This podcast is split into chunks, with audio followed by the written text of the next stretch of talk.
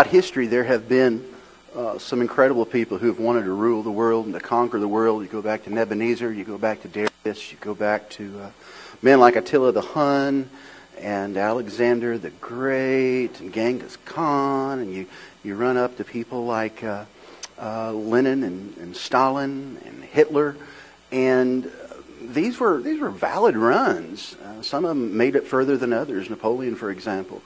Uh, but all of these guys kind of pale in comparison to the first rebellious uh, usurper of, of, of, God, the one who wanted to rule the world first, and his name was Satan. After Satan's heavenly rebellion against God was crushed, and he and all of his angelic followers were, were thrown out of heaven, the devil became the God of this world. He became the God of this age. 2 Corinthians chapter 4, verse 4. King Jimmy says that um, the devil is referred to as the God of this age, but uh, that's New King James. King James says that he literally is the God of this world. So those aren't my words. Those are the words from the Word of God. When he was kicked out of heaven, that was the title that he took. He, he, he ruined this place down here. And all of these men and a host of, of lesser lights have, have, have one thing in common in their quest to control the world. Every single one of them failed. Uh, every single one of them fell short because there's only one person who has the right, who has the power, who has the authority, who has the ability to rule this place. Only one person is capable of ruling the world. No evil person, no good person, no holy angel, no demon. But there's only one who's worthy, and his name is King Jesus. He is the one that is worthy, able, and capable of ruling this world. Chapters 4 and 5 in Revelation describes really heaven staging God's plan to take back the world from, the Satan, uh, from Satan, to take back the world, to finish the redemption plan that was, that was started, that, uh, to remove the curse that started in the Garden of Eden. I see the scroll in chapter 5 that Johnny Cash read for us today. Uh, I look at the scroll in chapter 5 really as, as a major focus. I think that it's the title deed to the earth maybe even the, the title deed to the universe. But it is a title deed, and we're going to focus on that today because usually titles or deeds have what you possess, what you have, what, uh, what is in your estate. But in this particular title deed, it's not just what the estate has, but how, how the one who has the title deed will take back what has been stolen. So it's not just what they have, but how they're going to take it back. Um, a scroll was a long piece of parchment that was rolled up from the ends and rolled into the middle. And usually, if it was a significant document, they would seal up that seam in the middle. And the more seals there were, the more importance was given to that particular document. Uh, Roman wills were created in this exact same fashion. Uh, but again, I don't think this is a will. That's speculation. I, I'm speculating that it's a title deed as well. But it makes a lot of sense for me personally that it's a title will. Um, if you're looking for what a biblical example would be or Hebraic example of what the scroll would be, it wouldn't be a will. It would actually be a title deed uh, to a piece of land. And what they would do, and I show a picture of it. This is in the uh, uh, Israel Israel Museum there in Jerusalem. But they would take a piece of paper and they would write out what, you know, from this tree to that tree, from that creek to that creek, this is the land, and I'm buying it from you. And we would fold that in two. I'd sign a, I'd sign a sign of it. Then I'd fold it over. You'd sign a sign of it. I'd fold it over and you'd sign a sign of it. And we'd seal it. Once again, the more seals that are on there, the more importance is given to that document. Uh, in the book of Jeremiah, there's actually an account of a title deed being presented, being written up. Jeremiah says this Jeremiah 32. There was a land purchase. Um, so I bought the field in Anathoth from my cousin Hanameel, and I weighed out uh, to him the money, 17 shekels of silver. I recorded it on a, and I, same picture that you're seeing in Revelation chapter 5. I weighed out the silver, I paid what was owed, and paid it on the scales. What Revelation 5 scrolled to me is a title deed to the earth, and what God is about to do to, to get everything back, to get back what the enemy has stolen, what he's thieved, what he's, what he's, uh, what he's taken. Our God will only, and here's the thing, uh, I've already told you that the God of this world, his name is the devil. Well, it's God's world. He's only going to let somebody play God for so long. And what we're saying in Revelation 5 is, man, this is, this is, this is where the rubber meets the road. This is where uh, the devil is going to get kicked out. This is where the rest of Calvary will be played out. So that's what we're seeing there in Revelation chapter 5. Our God will only allow the devil to play God for so long because Jesus redeemed the world at Calvary. He paid the price and the ransom at Calvary. And the devil today is a trespasser. He has no business being here. And thank God it won't be long before he is evicted. Now this scroll may be a will, it may be a title deed. Again, it's speculation. But the one thing I do know, there was only one person found to who was worthy to open the scroll. Only one. Whether it's a will or whether it's a title deed, there was only one. And before we kind of begin to extrapolate who that one was, I want to look at John because John is doing something that this is the only, the only occurrence in all of Scripture that we see. What's John doing? In the, in the passage of Revelation chapter 5, John said, I wept and I wept. I didn't think there was supposed to be tears in heaven. Why is he crying? By the way, this is the only time in Scripture we see somebody crying in heaven. I'm not about to develop a doctrine for you out of that one fragment because we have to look at it in its entire context. But I do want to look at those tears. I don't want to just whip it under the rug and, and ignore it. Why is John crying? Revelation 5, 1 through 4. Then I saw on the right hand of him who sat on the throne a scroll. Remember, we saw the one sitting on the throne back in Revelation 4. There was a scroll writing on both sides, meant it said a lot, and sealed with seven seals. Great importance. And I saw a mighty angel proclaiming with a loud voice, Who is worthy to break open the seals and open the scroll? But no one in heaven or on the earth or under the earth could open the scroll or even look inside it. I wept and I wept because no one was found worthy to open the scroll. Now I'm going to tell you why he was crying it's this. He was sick of seeing sin have its way in the world. He was sick of injustice being done. He was sick of evil. He was sick of the depravity of sin. He was sick of, of sin and what the devil had done to the world. And basically he was crying and saying, I know the answer to all of this is in that scroll. You mean to tell me there's not somebody up there who can stop all this. There's nobody up there who can cause an end to the devil's reign. There's nobody up there who can take care of this. So he is weeping. He knew that the Messiah had died. He knew that he had been executed. He knew that Jerusalem had been destroyed. He knew that the temple had been destroyed. He knew that the Jews were being massacred and scattered throughout the world. He knew that the church was up against the ropes, especially that poor little church over up in Smyrna. They're killing them down there. John is seeing all this unfold and he's saying, God, why don't you do something? Why don't you open the scroll and stop all this mess? He's crying because of sin. He's crying because he's, he stood over the grave of a friend who passed away and he said, Man, when all this death going to stop?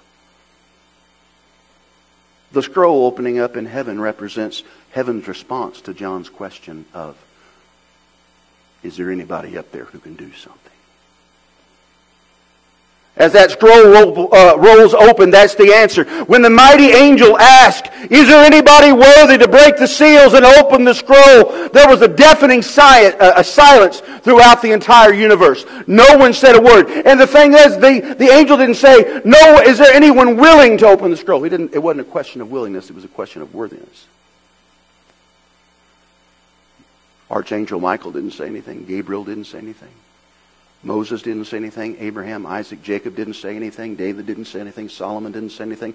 Ezekiel, Isaiah didn't say a word. Matthew, Mark, Luke, John, Paul, George, Ringo, and George, nobody said a word. Martin Luther didn't say a word. Billy Graham didn't say a word. Nobody said a word. There was nobody there who, who stood up. Turns out that there was no one in heaven worthy. And they looked from hell to heaven and every place in between, and there was not one person worthy or able or had the ability to open the scroll. I know why John's crying. Because John's tears are the same tears you and I cried when mama died. Or when our wife said, I don't love you anymore. Or when our husband said, I fell in love with somebody else. The tears John cried in Revelation 5 are the same tears you and I cried when the Doppler went silent. Or when our kids say, hey, I don't believe in God anymore. Those are the tears John cried in Revelation 5, and those are your tears. The tears you cried when the doctor said, you've got six to eight months, get your affairs in order. I'm going to tell you why I know that those were John's tears because those are the times we go to God and we say, Isn't there somebody up there who can do something? Isn't there somebody up there who can stop the reign of this sin and death and evil? Isn't there somebody up there who can do something? We've cried those tears that John cried in Revelation 5.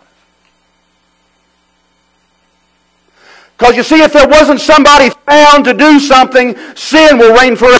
If there wasn't somebody who was found to do something, then the devil would reign forever and have damnation over the earth forever. And the earth stays in Satan's hands. If there wasn't a Redeemer, the title doesn't get transferred. If there's not been a Savior, the world is still belonging to the devil. And so John's crying, isn't there somebody up there who can do something? We've been there. Revelation chapter 5, verse 5 through 8. Then one of the elders said to me, Son, what are you doing? Do not weep. See the lion of the tribe of Judah, the root of David, has triumphed. He's able to open the scroll and its seven seals. Then I saw a lamb looking as if it had been slain, standing at the center of the throne, encircled by the four living creatures and the elders. He had seven horns and seven eyes, representing total knowledge and representing total uh, uh, he, he, and total authority. The horns were authority. The eyes meant he saw everything, and the Holy Spirit was upon him. He came and he took the scroll from the right hand, who sat on the throne. And when he had taken it, the four living creatures and the four the 24 elders spontaneously fell down before the Lamb. Each one had a harp, and they were holding golden bowls full of incense, which are the prayers of the saints. When we saw the throne last week, we had to guess where Jesus was. We didn't really know. We saw the Holy Spirit and we saw the Father on the throne, and we had to make guesses on where Jesus was. But, brother, we do not make guesses on where Jesus is today in Revelation chapter 4. He's standing in the middle of the throne. Now, I'm going to tell you something else. You want where Jesus was for Revelation chapter 4, and now he's standing in Revelation chapter 5 on the throne? Maybe he just got back from the rapture. Maybe the resurrected church and the rapture church is among the throngs of people who say, Honor and glory and blessing belong to you forever and ever. Maybe we're a part of that multitude. I don't know. That's speculation, but dang, I sure like to think about it. Rapture happens and there we are and we're singing. I don't know, but, but, but here's the thing. I want you to notice what they said. John, don't you see the lion from the tribe of Judah? And don't you see the, don't you see the lamb? And don't you see, don't you see the root of David? Y'all, that lion from Judah and the root of David, those are Old Testament terms that they use to describe their Messiah. The Christ, the Lord, Kurios. That passage about the lion from the tribe of Judah, uh, is actually found in the book of Genesis. Remember what book we're in. The last book of the Bible, pointing back to the first book of the Bible. Judah, your brothers will praise you. Your hand will be on the necks of your enemies. Your father's sons will bow down to you. Judah is a young lion, my son. You return from the kill. He crouches, he lies like a lion or a lioness. Who dares to rouse him? The scepter will not depart from Judah or the staff from between his feet until he whose right it is. Revelation 5. And what about that root of David? I need you to know something before I read this passage to you because this is in the book of Isaiah. David's daddy's name was Jesse. And In a moment, you're going to see a passage that says the root of Jesse. It's the same thing as saying the root of David because that's David's daddy. The Bible says this A shoot will come up from the stump of Jesse, David's daddy. From his root a branch will bear fruit. This is the lamb. In that day the root of Jesse will stand as a banner for all the peoples. All the nations will rally to him. And, play, and his place of rest will be glorious. Revelation 5 fulfillment. The lion of Judah, the root of David, is standing there on the throne, breaking seals of the scroll. When the elders saw the lamb standing as if he had been slain. It triggered spontaneous worship in, in heaven. The four living creatures worship. The 24 elders worship. Revelation 15, uh, 5 verse 12 says, In a loud voice they sang, Worthy is the Lamb who was slain to receive power and wealth and wisdom and strength and glory and honor and praise. Then I heard every creature in heaven and on the earth and under the earth and on the sea, all the places they looked, they couldn't find nobody worthy to open the seals. Now everybody who was unworthy is giving him praise. And the Lamb be praise and honor and glory and power forever and ever. And the four living creatures said, That's right. We're in agreement. Amen. And the elders fell down and they worshiped him. Y'all, Jesus is called Lamb. This is interesting to me. Remember how last week we said that uh, the throne was mentioned 13 times in a chapter that had 11 verses? Jesus is called the Lamb in the Bible, uh, in the New Testament, with the exception of Revelation. From Jude on back, Jesus is only called the Lamb four times. From Jude to Matthew, only called the Lamb four times.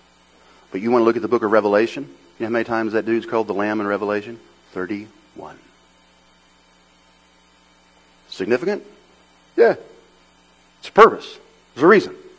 So as we look at the Lamb who was slain, if you were an Old Testament believer who came to faith believing in God, although you had not seen the cross, although you had not known Jesus, you could go to heaven by faith the same way we go to heaven.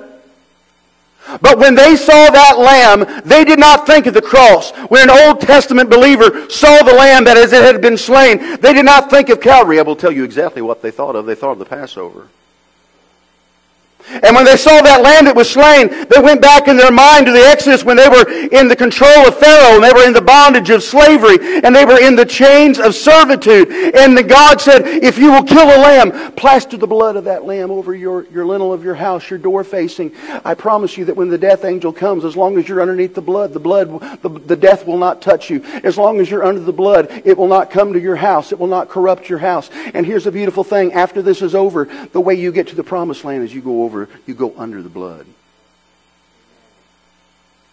And when you get under the blood, you drop the chains. When you get under the blood, you leave behind the enemy. When you get under the blood, you walk into the promised land. That's what Old Testament believers saw when they saw the Lamb. You know what you and I saw? We saw the Paschal Lamb. We saw the, the perfect Lamb of God without spot or without blemish. And you know what? Just like the Old Testament saints, brother, as soon as we go underneath the blood, we are free we find freedom and we walk into our promise and we walk into our anointing. We walk into our destiny underneath the blood of the Lamb. So what we're seeing here is the two characters of Jesus coming together, the lion and the lamb. Church, when he went to Calvary, he went as the lamb, but praise God, when he comes back, he's coming back as the lion. The lion was disguised as the lamb at Calvary. When John is seeing what John's seeing in Revelation, Daniel chapter uh, I'm sorry, what John is seeing in Revel, uh, Revelation, Daniel saw 650 years before John. I want you to see Daniel 7. And this, this is almost a carbon copy of what John saw. In my vision at night I looked, and there before me was, a, was one like a son of man coming with the clouds of heaven. He approached the Ancient of Days and was led into his presence. He was given authority. He was given glory. He was given sovereign power. All peoples, nations, and men, every language worshipped him. His dominion is an everlasting dominion that will not pass away, and his kingdom is one that will not be destroyed. Church, what Daniel saw 650 years before John, John sing in Revelation chapter 5. There's a lamb. He's given power, glory. He's just got it. There it is. We're seeing that come to place, uh, come to fruition in Revelation chapter 5. The lamb steps forward. He takes the scroll. Remember Daniel's words. He was given authority, glory, and power. He was given that from the Father's hands. He's taken possession of the title deed of the earth. He's about to crack the seals, and with every crack of a seal, there is a new judgment released on the earth, taking stuff away from the enemy. Look what John himself wrote in John 3:35. The Father loves the Son and has placed What do you think that deed was? Placed everything in his hand. The whole thing. We're looking, and we look at the hours leading up to the cross. The same man, John the Revelator, wrote this in John chapter 13, verse 3. Jesus knew that the Father had put all things in his hands. Revelation 5. As Jesus took the scroll, what he said before his ascension, going back to heaven, is coming true. Matthew 28 says this All authority in heaven and on earth has been that's what the scroll's about, guys. That's the title deed. Heaven is filled with eternal worship because of the Lamb that was slain. They worship the Lamb because He was worthy. Church, and I, I thought, well, what's he, why is He worthy? What did He do? Why is it significant that we call him worthy? Why is that such a big deal? What was the price that he paid? What made him have the ability? 1 Peter chapter 1 verse 18 through 21. For you know that you are not bought with perishable things such as silver or gold, that you were redeemed from the empty way of life. You were redeemed from Satan. You were redeemed from hell. You were redeemed from your sin. You were redeemed from iniquity. You were redeemed from eternal separation from God. You were bought back and a ransom was paid for you, not with gold or silver, but with the precious blood of Christ, a lamb without blemish, a lamb without defect. He has chosen you before the creation of the world, but has revealed in these last times for your sake, though him you believe in God who raised him from the dead and glorify him, and so your faith and hope are in God. Church, the cross didn't happen to Jesus. It wasn't an accident. The reason Jesus left heaven and came to earth was to embrace the cross because he loves you. The cross didn't happen to Jesus. Jesus embraced it. Christ died for us, man. He came to get the cross. Romans 5 8 says, But God shows His great love for us in this way. Christ died for us when we were having our worst possible day, when we were going through our worst possible crisis when we didn't behave ourselves, when we didn't act right, when we showed our tail, when we did things that we swore we would never do, when we did things that we are ashamed of. God saw us on our absolute worst day, talking our absolute worst, being our absolute worst self, and He said, Hey, I've seen you on your worst day. I'm still going to go to the cross for you. Man, He's seen us at our ugliest. And he still died for us. Why would God go to such extravagant lengths? Why would he pay such an incredible price to remove the sin of the world? And here, he's God. Even before he made the world, he knew that his son was going to go to the cross and die for our sin. And yet he made it anyway. Okay. If you knew that all this was going to go off the rails, why did you do it? If you knew all this was going to end up the way that it is right now, why did you even start? I'm about to show you a passage my dear sister Suzanne showed me this week. Ephesians 1. Praise be to God and Father of our Lord Jesus Christ, who has blessed us in the heavenly realms with every spiritual blessing in Christ. Now here's the money shot. For he chose us in him before the creation of the. I'm going to tell you why he did it. Because Glenn, he caught a glimpse of you and he fell in love with you. Because Chris, he caught a glimpse of you and he fell in love with you. Tony, he caught a glimpse of you and he says, I love that person and there's nothing I wouldn't do to secure the relationship, to be in fellowship with them, to be their God and they be my people. Church, before the cross, before the foundation of the world, before the first, before the first grain of sand was put on the coast, God loved us. Before the foundations of the world, before the first star shined, He loved you. And we, we have a hard, I have a hard time accepting that because I know I'm, I know me. I know I'm not that good. Let me back. I know I'm not good. But yet somehow God says, I knew you, I know you, I know everything about you, good, bad, ugly, and I want you to know that I love you enough. I'm going to give my son to die for you. Now, here's the thing. If we truly believe the promises of God, we can just walk into that promise and live it. You know that the Bible actually says in the book of Hebrews that Jesus is not ashamed to call us brothers? Half the time I'm ashamed to say I'm a Christian, not because of my Savior, but because of me.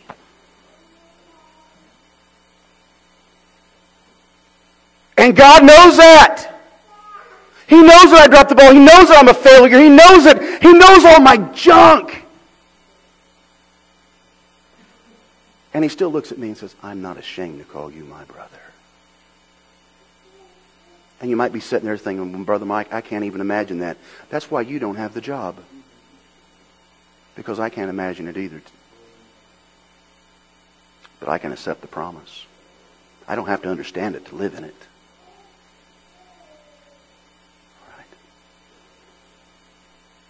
Y'all, if you want to know what God saw in this world that was worth dying for, on your way out this morning, make sure you look in the mirror in the foyer because that's the reason. It's you. God's wisdom and love were at work before uh, were at work in us before our foolishness and sin came into play. Before we were born, He loved us. Even before the foundations of the world were set, He loved us. Before anything, He loved you. Man, God's your friend. He's not looking to beat you in the back of the head every time you get out of line. He loves you. We do that to our kids. God doesn't do that to us, all right?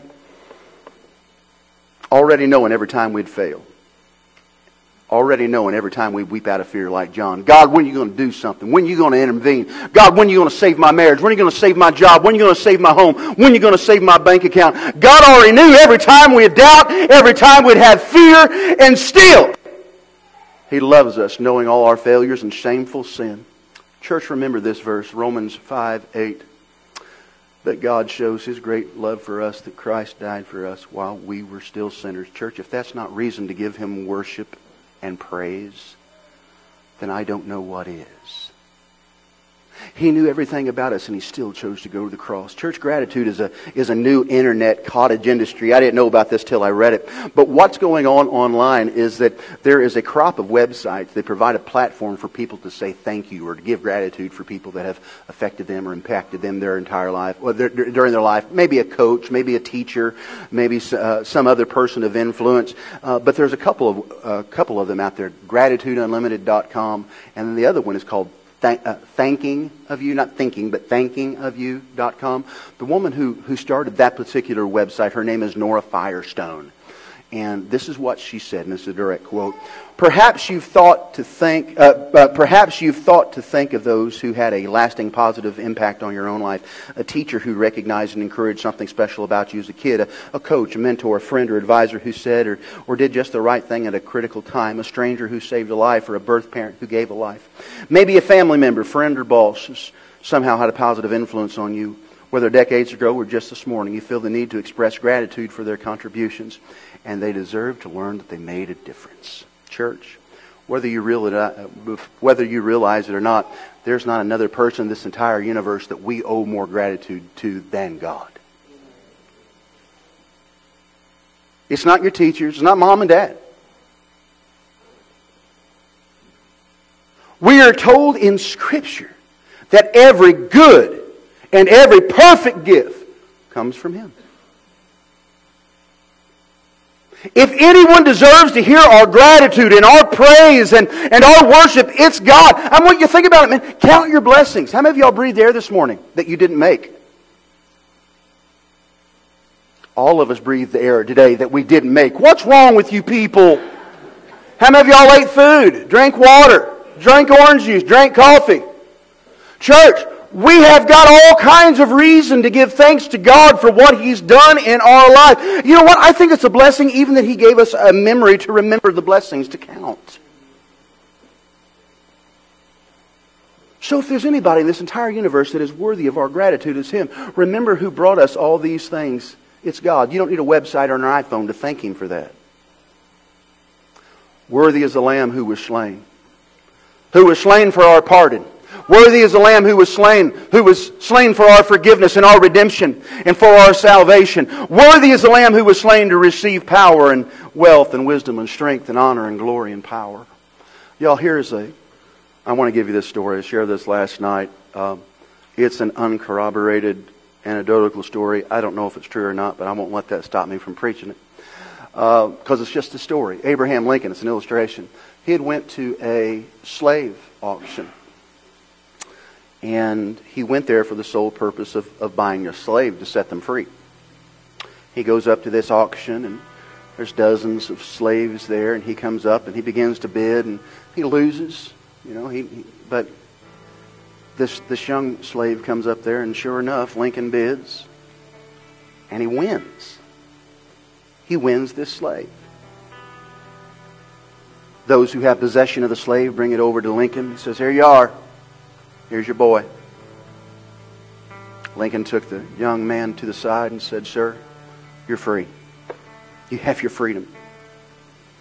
Nobody's ever said that to that man. He was confused, incredulous, didn't know what to say. The young man said, Well, sir, do, what do you mean I'm free? Am I free to go as I please and say as I please and, and do as I please? Lincoln smiled and said, Yeah. I just bought your freedom. You can go where you please and say as you please and do as you please. You're, you're free.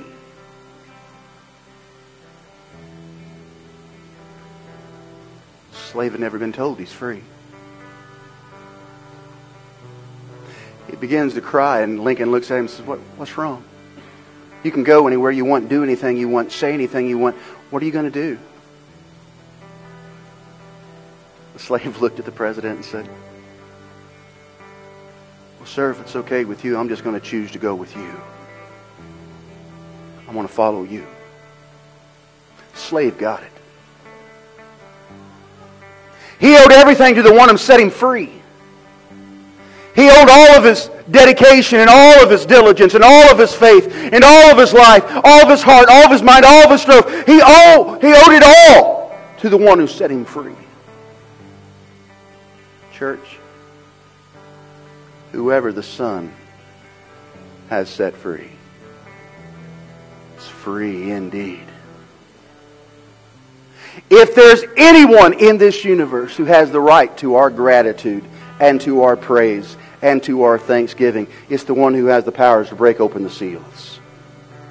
It's the one who paid the price for our redemption and our ransom. Because you see, there was nobody else worthy, able, or capable of doing that. Only King Jesus.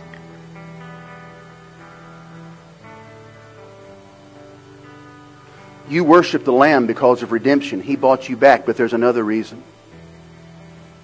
If you don't worship the one who's worthy, you begin to lose your sense of awe and wonder. When you look at chapters 4 and 5 in Revelation, you cannot help but notice how much the four living creatures and the 24 elders and the multitude of people, they were just in awe of God. Church, if we don't get serious about worship, we can lose the sense of awe and wonder and gratitude for our God. I encourage you to remember how worthy He is and how you know the rest of it. He's worthy, we're not. He's holy, we're not. He could do it, we couldn't.